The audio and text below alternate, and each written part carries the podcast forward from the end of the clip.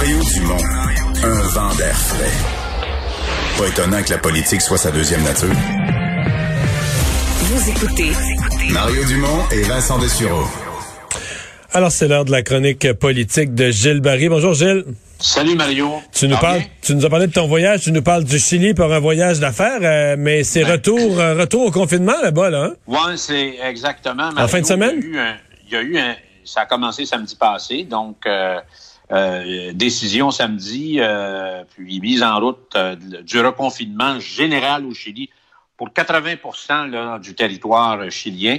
faut se rappeler, Mario, que le Chili, c'est le troisième pays le plus vacciné au monde, à 44-45 maintenant. Il y a eu près d'un million de personnes, de cas qui ont été euh, euh, diagnostiqués, 23 000 morts. Et il y a à peu près, depuis que je suis arrivé, là, il y a à peu près 7 000 nouveaux cas par jour.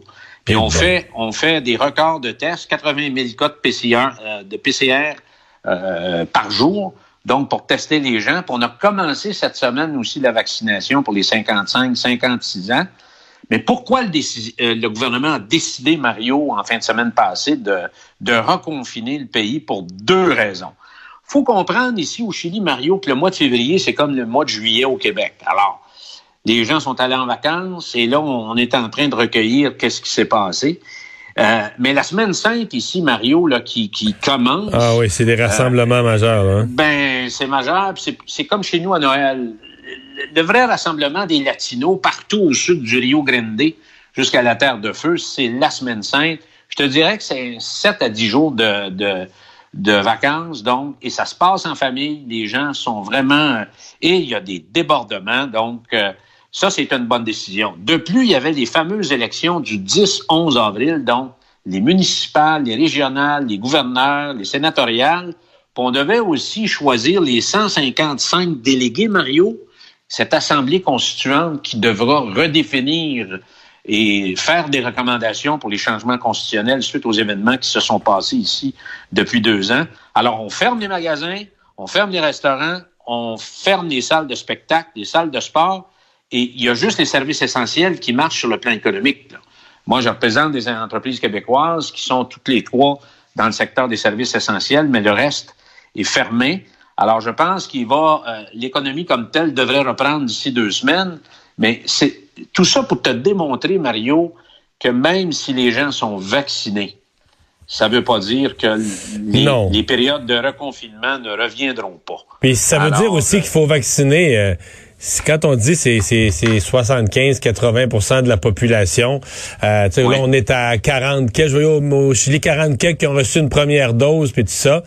Euh, la, la question que je me pose c'est est-ce que est-ce qu'il y a un relâchement là? Est-ce que quand on commence à avoir une vaccination comme celle-là, il n'y a pas un relâchement qui vient nuire de l'autre côté? là? Ceux qui sont vaccinés, tout le monde se sent un peu plus protégé puis on, Oui. relâche, on relâche les mesures puis on se fait prendre. La réponse, la réponse est oui. Je pense, Mario, qu'on va avoir une plus grande tranquillité.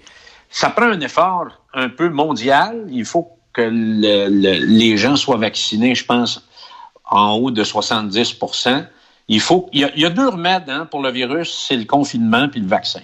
Alors, je pense que c'est les deux instruments les plus efficaces. Alors, euh, puis il faudra les appliquer jusqu'à temps que la population soit vaccinée à 70 à 80, jusqu'à Ouais. 80 Sinon, on aura des problèmes. Ici, le gouvernement a finalement bougé pour euh, la vaccination en région. Donc, on transfère des vaccins vers les, euh, vers les, ben, peut-être pas vers toutes les régions, au moins vers les régions qui présentement là, sont aux prises avec des éclosions majeures. Mario, moi, je comprends pas ça. C'est une décision de la santé publique que je n'accepte pas, que je peux pas comprendre. C'est assez clair que partout à travers la planète, les statistiques des gens qui sont morts au combat de la COVID, c'est des gens de 75 ans et plus. Il n'y a pas une différence de, de- de géographie ou de, de- pays, là. C'est mondial. Il y a un consensus mondial pour dire que les gens qui sont les plus vulnérables face au COVID, c'est d'abord ces gens-là. Alors, euh, 85% des morts sur la planète ont été des gens de 75 ans et plus. Alors, est-ce que le Québec ferait exception? Et moi, je voudrais poser des questions. Pourquoi vacciner des gens de 60 ans et moins à Montréal? Il est là, il faut le dire, là.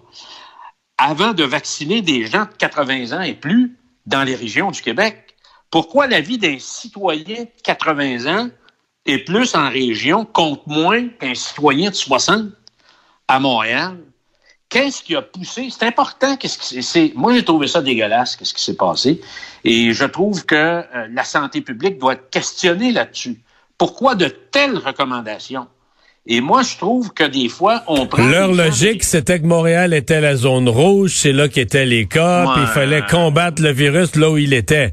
Mais tu as raison de dire que si on prévient de la mortalité, de la mortalité... En fait, parce que je pense que ce qui a, ce qui a déjoué tout le monde, quand M. Legault a dit on va prioriser Montréal, les gens voyaient une semaine d'écart. Donc, on dit, OK, à Montréal, la vaccination va commencer, mettons, le 1er mars.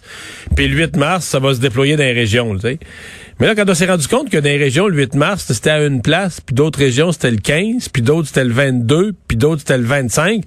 Là, on s'est rendu compte que l'écart entre Montréal et les régions était tellement grand que là, il arrivait ce que tu décris. Que là, tu étais rendu à des gens de 60 ans à Montréal qui est en train d'être vaccinés, alors que ceux de 85 en région ne l'étaient pas.